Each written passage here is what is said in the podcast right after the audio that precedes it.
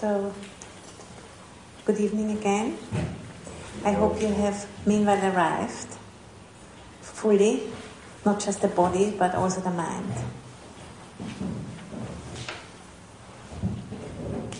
Always take some time after you know, rushing around a whole day, maybe coming from work or from another duty, and then it takes some time for the body and the mind coming together. And then, you know, once you know, we become aware of how we feel and you know how the body is right now that really helps us to fully be where we are. And I think the Buddha's teaching is, is all about, you know, pointing us into the right direction, which is where we are in the present moment is where we can learn more about how we, you know, tick, how our mind works, and also how, you know, the bigger context, how that operates. And then through you know shedding different levels of concepts, we arrive more and more at um, clarity, which helps us to be more able to live our lives with less and less friction. Because you know our expectations uh, change through getting to know the way things really are, rather than you know what we have uh, learned through our conditioning from the day we were born, or maybe even over lifetimes, if we can you know open up to that uh, way of thinking. And you know, one way of summarizing the Buddha's teaching is, you know, the Buddha said, "I teach about suffering and the end of suffering." That was one way, you know, of how he expressed what his teaching is all about, especially in the Theravada uh, presentation of the teaching, which I think is the basis of how Philip also teaches here. And the word suffering in the Pali language is often, uh, or let's say the word dukkha, which is one of the three characteristics of existence, is often translated as suffering. But actually, you know, in the, uh, the original Pali word dukkha doesn't mean suffering. It means rather unsatisfactoriness. Originally, you know, the word dukkha consists of two parts.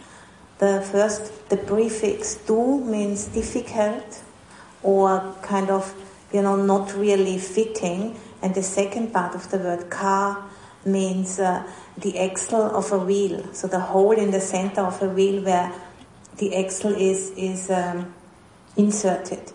And it means, you know, that this axle doesn't perfectly fit into the hole. So it isn't a perfect fit, and because of that, the wheel doesn't run smoothly. And that's the example how how this unsatisfactoriness, which is one of the three characteristics of life, how that is illustrated.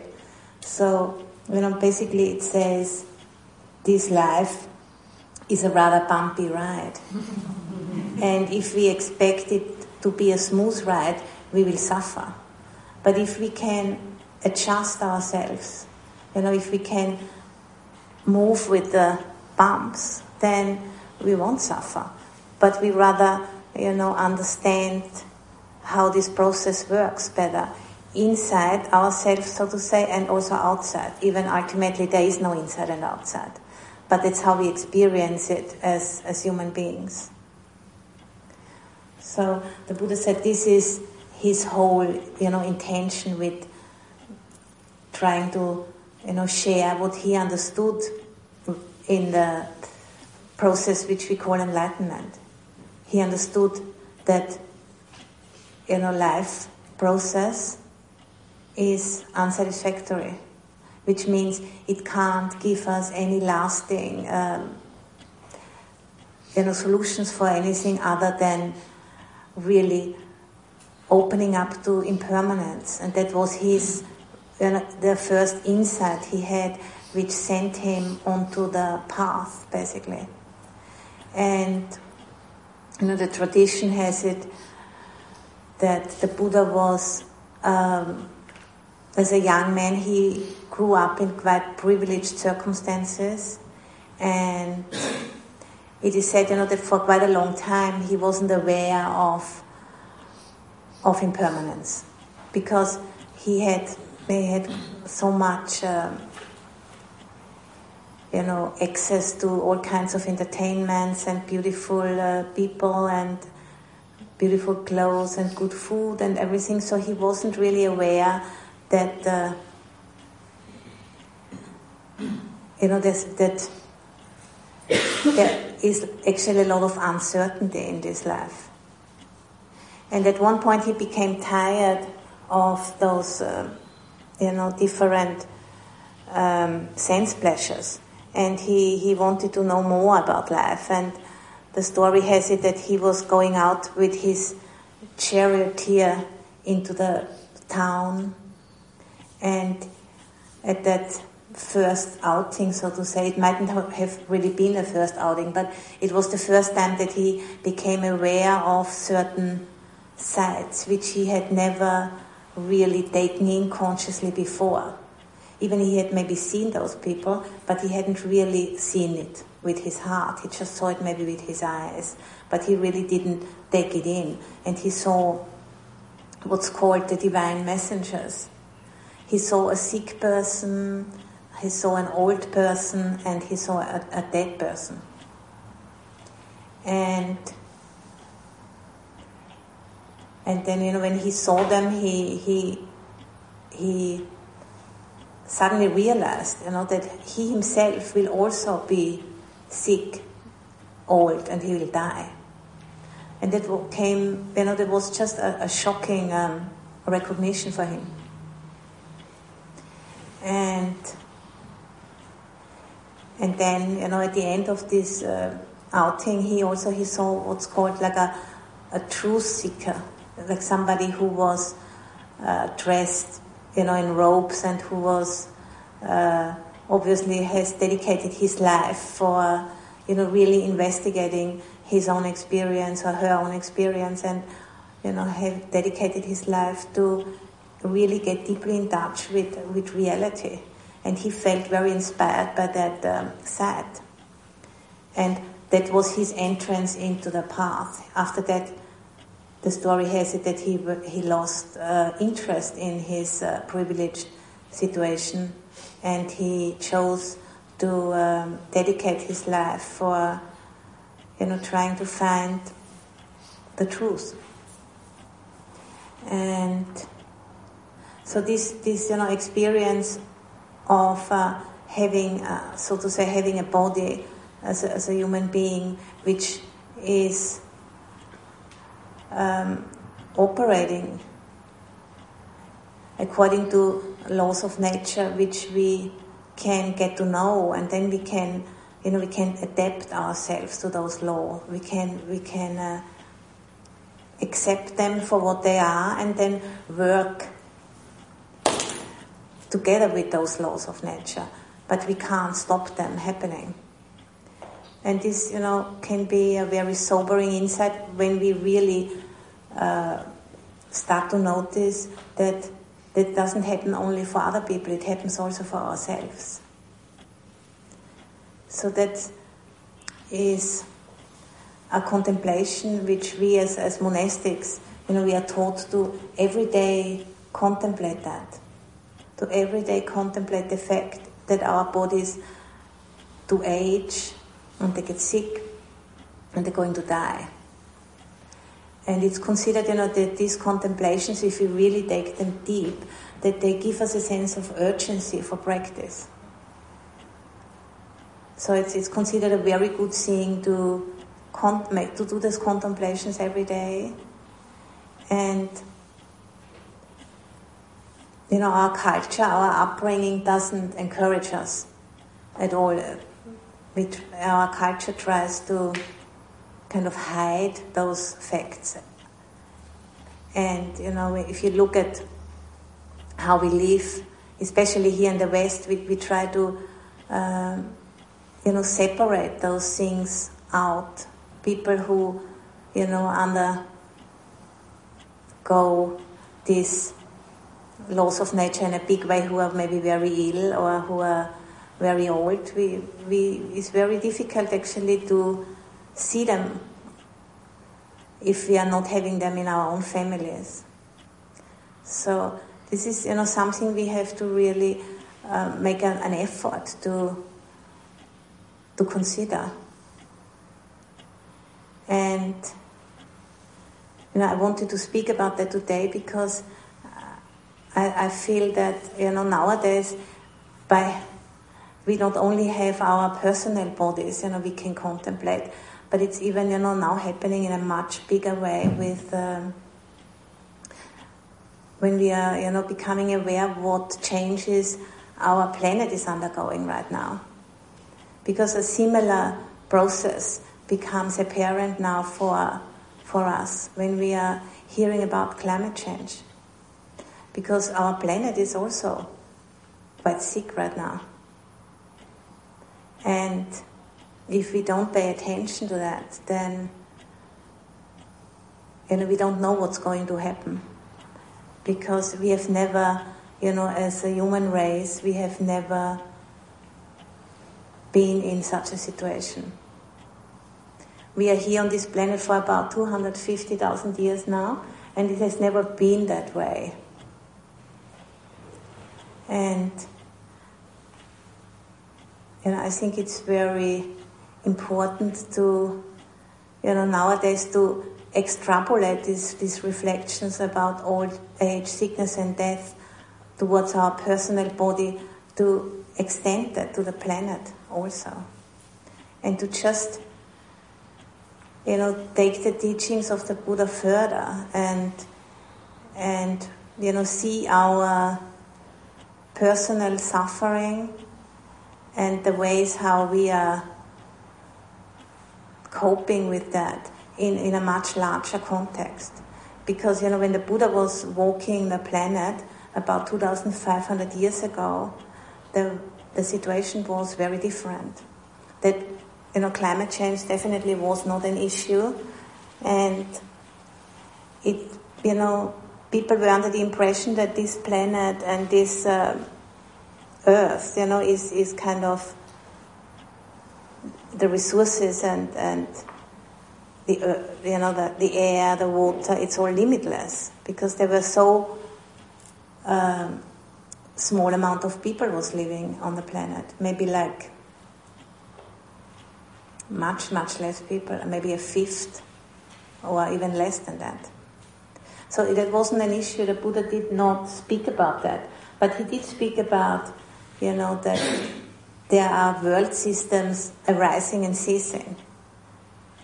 So he, he spoke about that, but he didn't speak about it in terms of, you know, uh, an experience you can have within your own lifetime because those changes, they are on such a big scale that we can't really witness them with our eyes.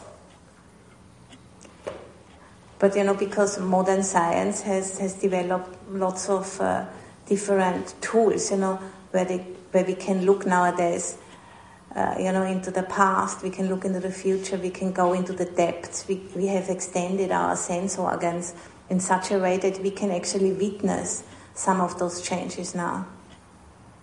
And, you know, one of the um, results of that is that we know that this climate change, which is, is taking place now, and which is, is going into a direction which is really very, very um,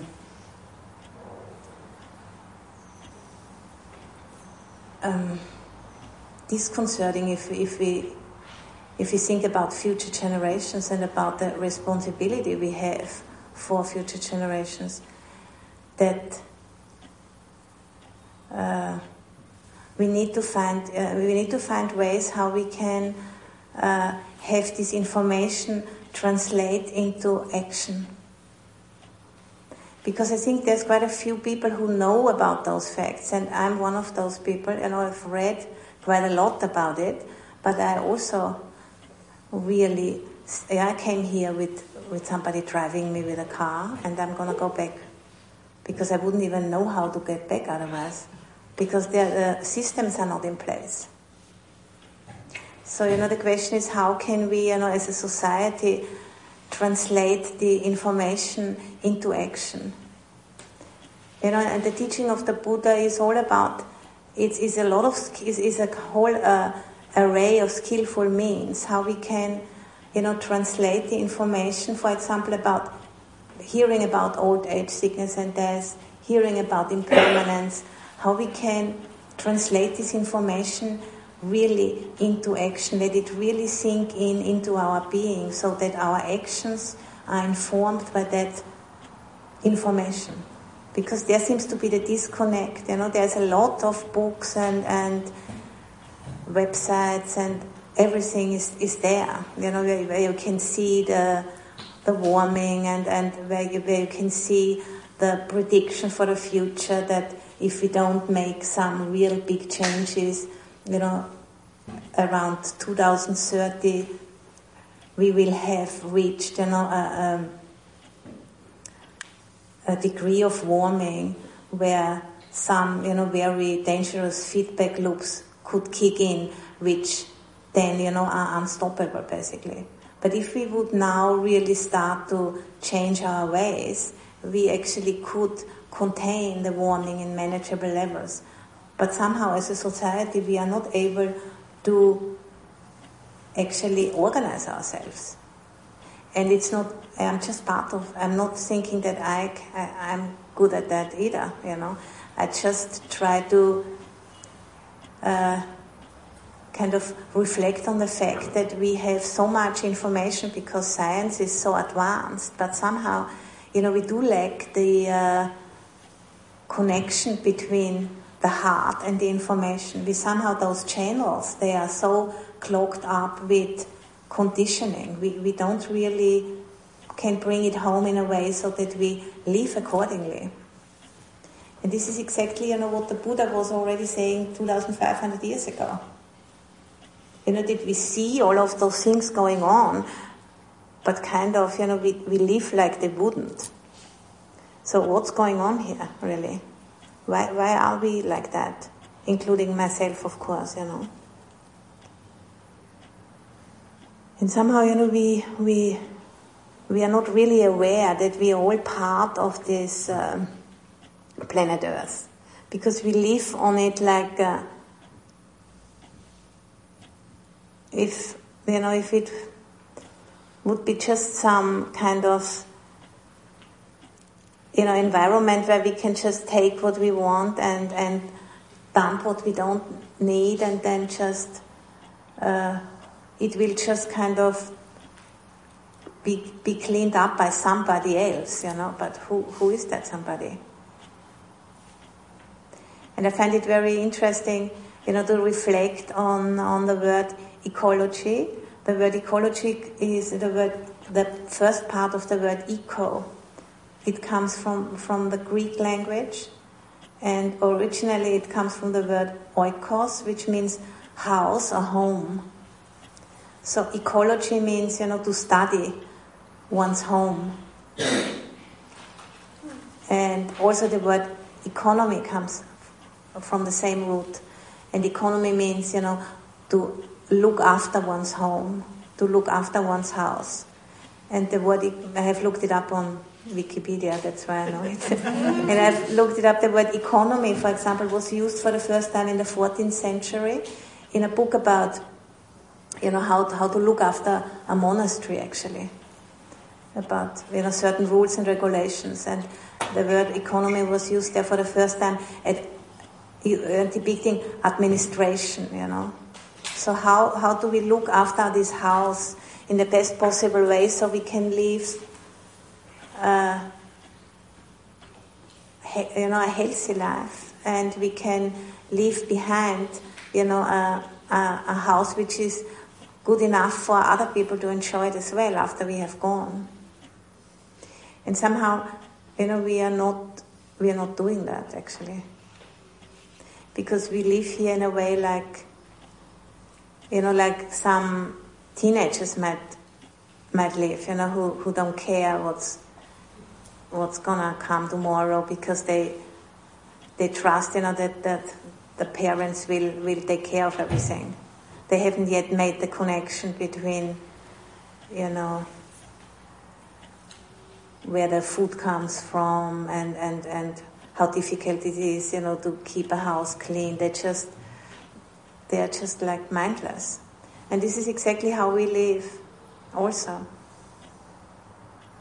But because we don't, you know, see our lives in a bigger context, we, we haven't really understood it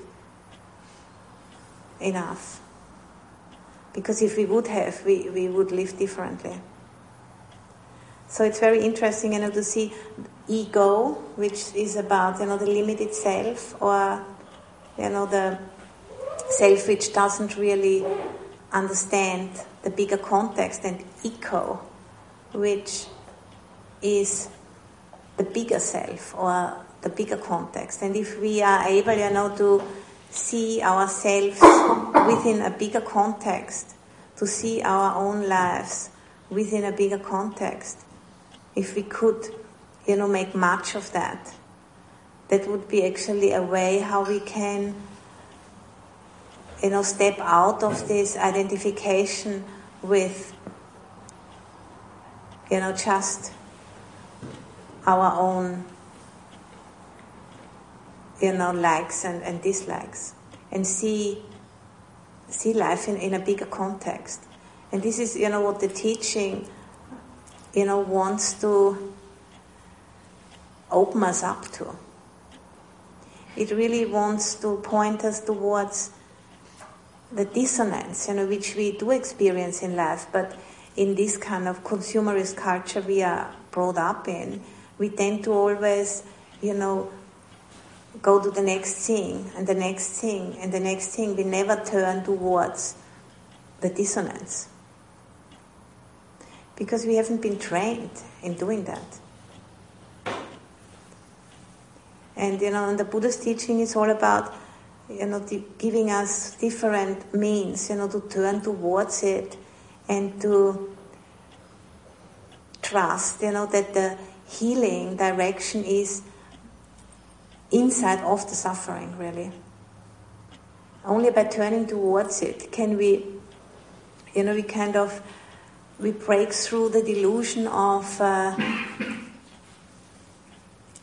our own conditioning, of the identification with our own thinking about the way things are, and through this uh, opening, it goes that the, the doorway is the suffering itself. And I think there's this book of, of Philip Moffitt about dancing with life. It's all about that as well. I think where he speaks, uh, he lays out the ground plan of the Four Noble Truths, which is also like the essence of the Buddha's teaching.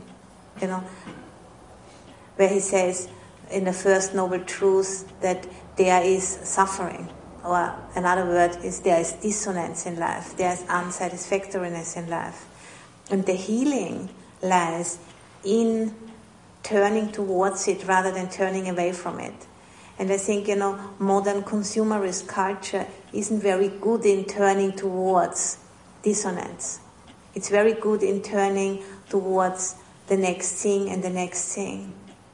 And, you know, and the planet is now very sternly saying to us, you know, we have to wean ourselves off from the dependence on the next thing and the next thing because we just don't have the means, you know. We are living far beyond our means. You know, American culture lives, and I've read, uh, lives like we would have six planets full of you know resources we could we could uh, you know kind of exploit so to say.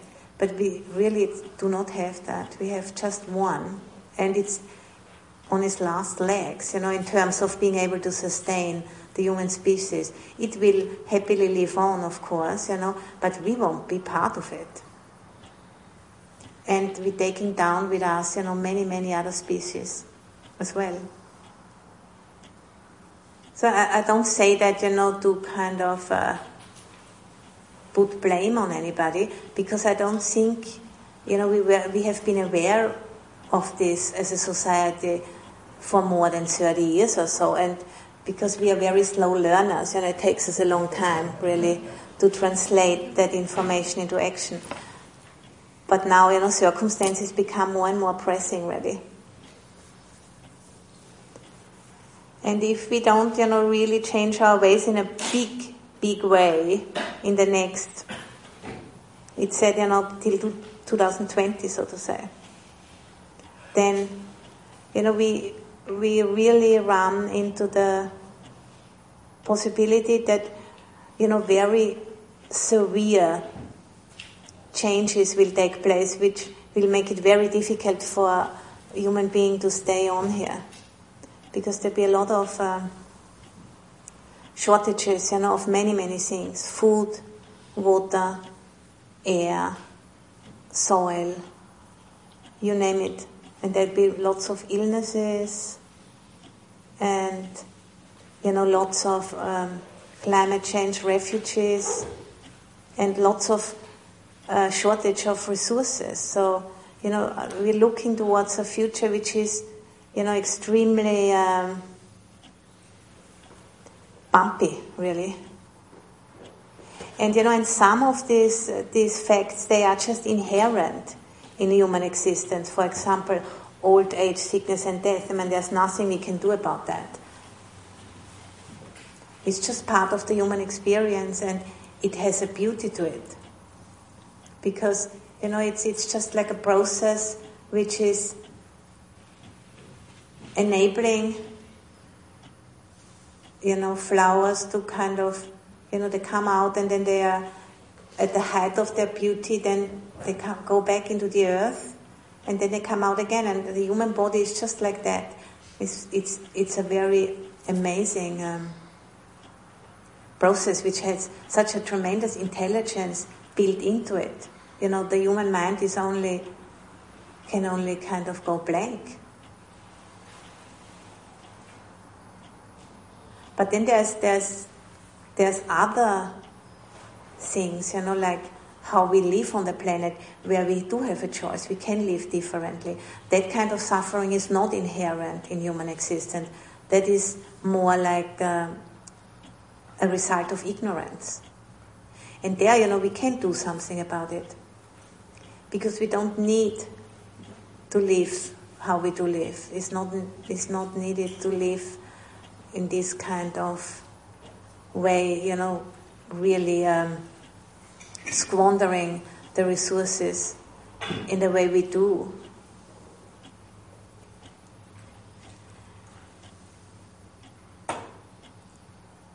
And, and I've brought a, a quote of uh, he is a Christian priest. His name is Thomas Berry. He died maybe like 20 years ago or so. And I found a very powerful quote, very short one. And he says, The universe itself is the primary sacred scripture.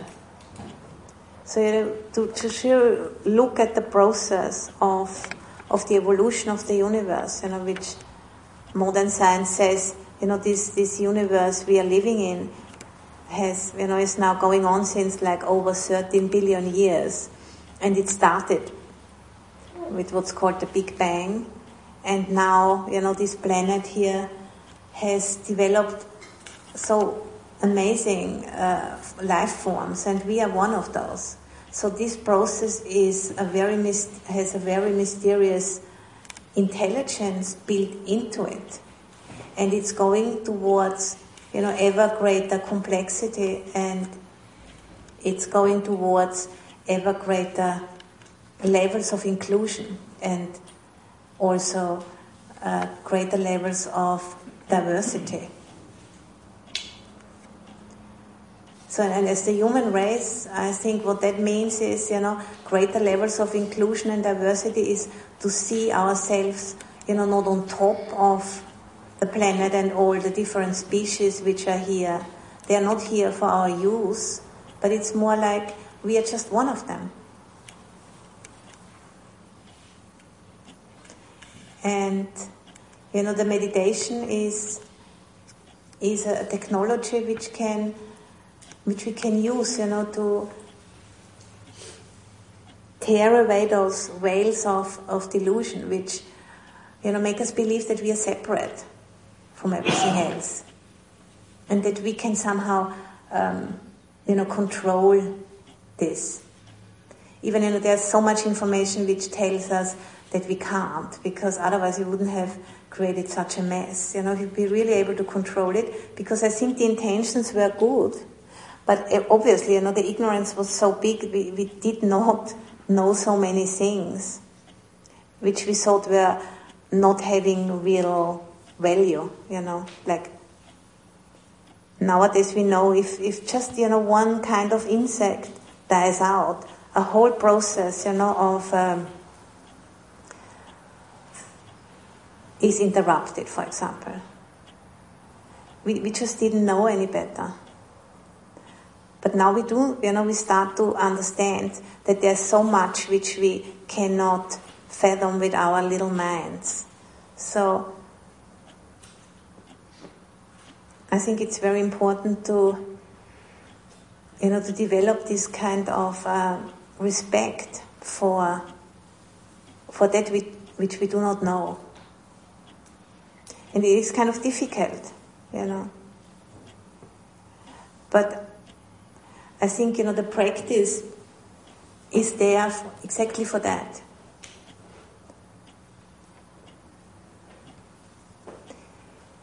Because you know one other central insight the Buddha had when he you know was experienced what's called enlightenment was the insight into emptiness. Or in the Pali Canon, it's, it's uh, often expressed as not self or anatta. which means you know that the way how we understand reality when we look at it with our you know with our senses when we touch things or when we see things or when we hear things taste things and so on this is one way you know how we can uh, interpret experience but this is not really reality in the, in the ultimate sense.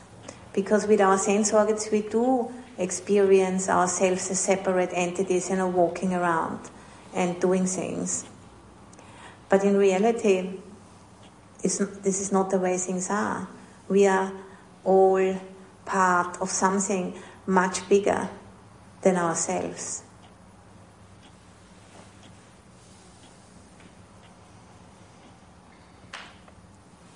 And you know, this is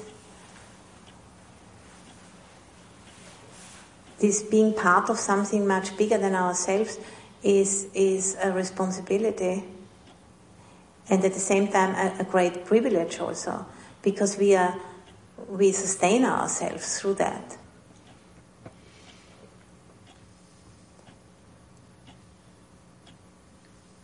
But in, in terms of, you know, of, of awareness and consciousness, we somehow seem to be like teenagers. Because we are, we are just like, if you have had children, I didn't have children, but I, I have read in, you know, in psych- psychology books, you know, teenagers, they, they want to be independent, they want to do what they like, but at the same time, they want to be taken care of by their parents, you know. And this is, this is our level of uh, consciousness in terms of how we live on this planet. We just want to take whatever we like, but we don't want to have any rules to live by.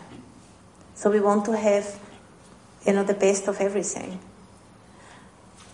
And, you know, and now our our parents, so to say, if we want to call the planet our parents, you know, shows us the limits and say, no, stop now, you know. You can't. You can't go this way any longer. You have to turn inwards and, and learn to live with dissonance, you know, learn to live with greed and hatred and learn to transform it rather than try to always get your way. And this is, you know, what maturity is all about to be able to know what you are feeling and to be able to, to, to hold this feeling and not necessarily act on it.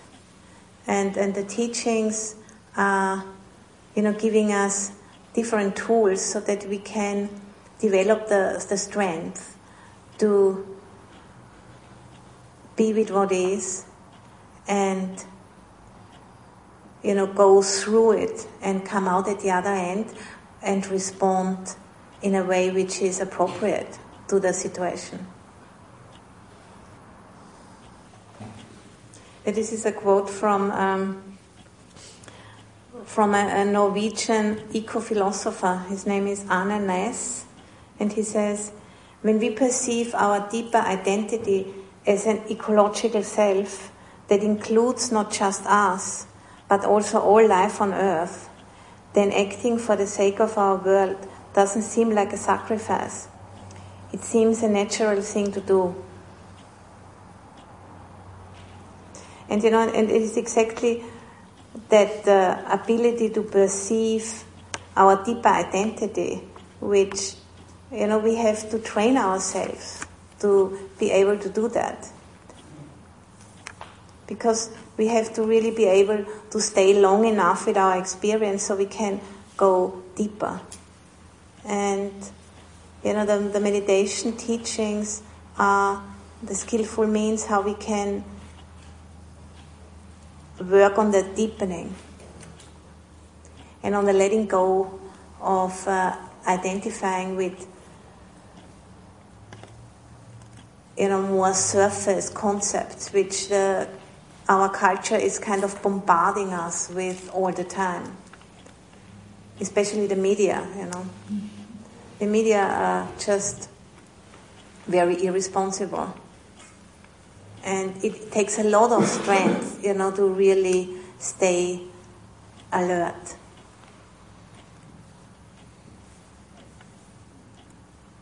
And you know, coming, you know, coming to a sangha like this on a regular basis is, is a very powerful reminder, you know, that we we have to help each other to really stay vigilant with this.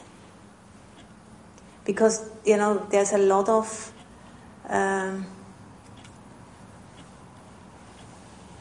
you know, let's say the, you know, what is on stake is just immense right now. And it's very, very difficult to stay conscious of it because, you know, wherever you go, you are bombarded with um, messages which which point into all different directions, only not in, in the most important one.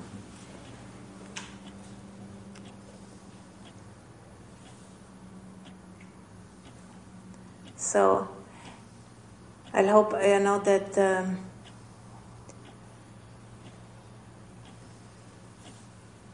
you know that you be willing to take in that, that message which I try to give. It's not very pleasant, most likely. But I think it's it's important, and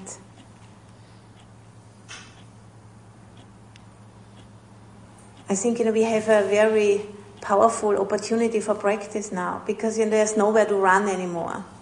Really, we can only you know escape into awareness right now because the planet has become a very small place now with over 7 billion people. So the only place to go is, is to, be, to wake up. So in, in terms of, of practice, it's a very good opportunity. Because, you know, there's many Delusions we just can't have anymore. So, in terms of practice, it's, it's, a, it's a very powerful time.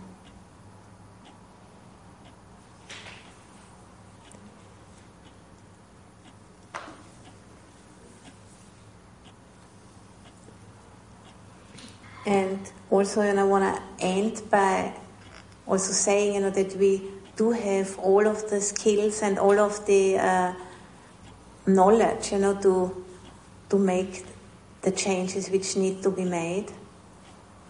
It is just like that. You know, the communication that the media are not willing to to make that known because they are kind of supported, you know, by businesses which which have a lot of investment in the old ways of doing things, and they don't support information which is would end their dominion over, you know, our bank accounts. So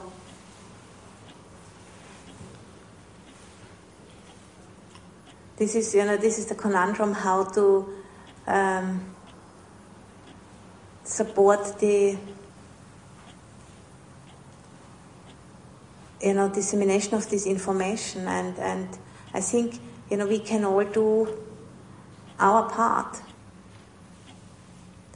I certainly try to do that and try to really you know, make much of of uh, trying to remind, you know, in in the teaching evenings, you know, we are having in the Bay Area or other places, to just bring that now into the teaching more and more, and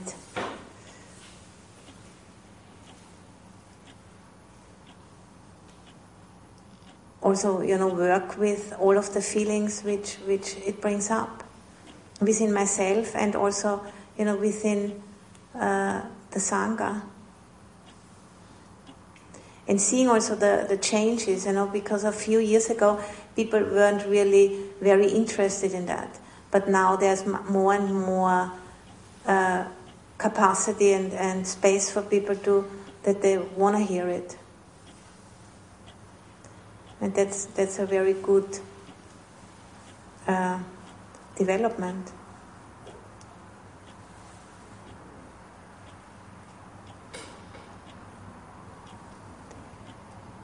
So there's there's like I think five ten minutes left. If if there's any questions, please ask.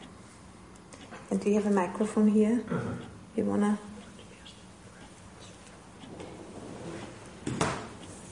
Yeah. The lady in the second row there.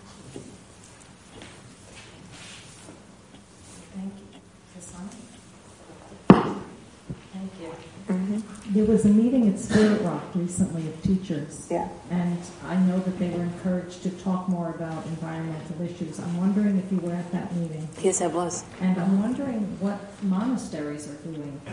If any policy changes have happened. I mean, we look to you for leadership. Yeah. And, and I appreciate the subject being covered. Thank you for that. Mm-hmm. But I'm wondering if your monastery or your, your your group has done anything like meatless Mondays or you know I don't know. We have meatless every day. I'm just wondering how the community of monastics is trying to set the agenda for the rest of us. I mean, you know, it's it's all of the Dharma teachers, which which were it was one of the main themes of the teachers meeting, and also we are having, you know, there was one man. He's um, one of the top advisors on climate change for the Obama administration, and he has been giving a presentation to the teachers, and then we have formed a, a group, and actually we have our first conference call on the 17th of this month. And we're going to, to you know together develop ways how we can bring it more into the teaching. And we also have gotten very good information you know presented in a simple way what's going on. And uh, I think we are working on having an earth care week in the first week of October you know, and all of the teachers connected with Spirit Rock, IMS, Gaia House in England, and Beatenberg in Switzerland. We all want to work together on this. And we personally, our little Vihara, we, we go to different rallies on, on climate change. Just been on the 20th of June, there was a, a rally about, uh, you know, trying to stop the pipeline. And there was a rally at the Golden Gate Bridge. I was there. And there's a very big rally organized for the 3rd of August um, in Richmond, uh, walking to the Chevron refinery in Richmond. And that's exactly one year after when there was the big explosion. And it's, all, it's, it's a rally demanding the transition from fossil fuels to renewable energy. And I'm going to be there as well, and please join us. We meet at 10 a.m. at the BART station in Richmond. What's the date? 3rd of August, it's a Saturday. 3rd of August. And it's all over the internet, so. And if you can, you can visit our website, it's all there under what's new. It's also on the homepage, you can click. And be very happy to meet you there at that rally. Yeah, and it's all non-violent and it's all peaceful, and people are, uh, you know, encouraged to bring a sunflower as a weapon with you. And I, I've, I feel, you know, that it's that that um, concern, you know, how how we leave this planet for future generations, which, you know, which brings people from all walks of life together, because we share this responsibility together, and. We have to start somewhere. You know, it's it's not clear how all of this will unfold, but we don't need to know because we are all part of this planet and we can trust that if we really start to listen collectively to what is needed, we will find a way to do it, you know. We just have to start, we don't have to know the whole thing. We just need to know the next step, just like life, you know. It's not different from life, it's just part of life. Yeah. Yeah.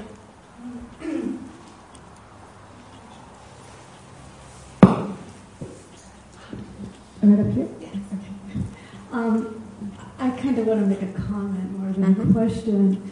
Um, it's fine to and to go and protest at a refinery and that, but I think that the reality is every person as an individual and what they can do in their life is what's most important how, you know, where does your water come from? Most people don't know.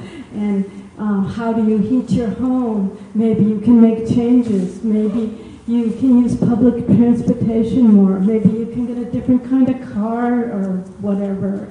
Or there's just so many things that from like um, using a bag at, to go to the grocery store and, and how we recycle our garbage.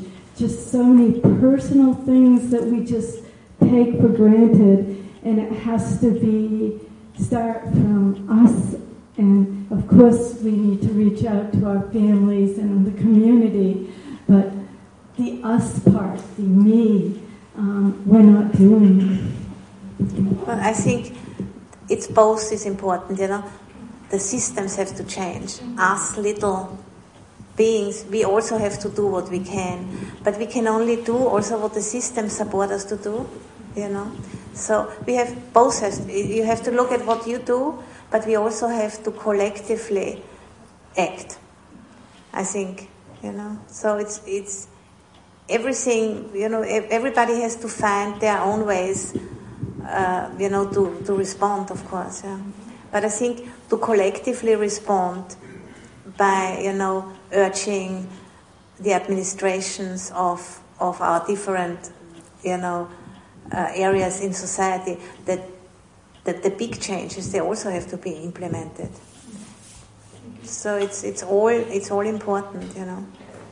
And it has, you know, many times uh, humanity has, has uh, given up an old worldview for a new one. You know, we have like, you know, 250,000 years ago we've been living in caves. Now we don't live in caves anymore, or just there's a few people maybe. you know, so we have many times already left behind old ways, old ways of doing things. So, you know, we are good at that. But every time, you know, before you do it, you think, oh, this I can't do it, you know, it's too much because we're afraid of, of the, that we don't know. But we have stepped into the not knowing so many times, you know, when you were giving birth to a child. I mean, you didn't know before how it is and you, you did it, you know, somehow it came out. And that's again like this, you know, by just opening to it. And I'd like to end with a really love, lovely, I mean, not lovely, but beautiful quote by, by Joanna Macy. If a hole appears, just walk through it.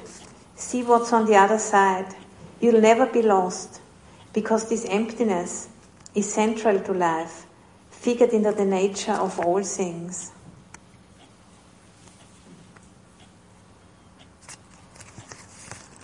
You know, and the, the hole is, is maybe, you know, not knowing how to respond.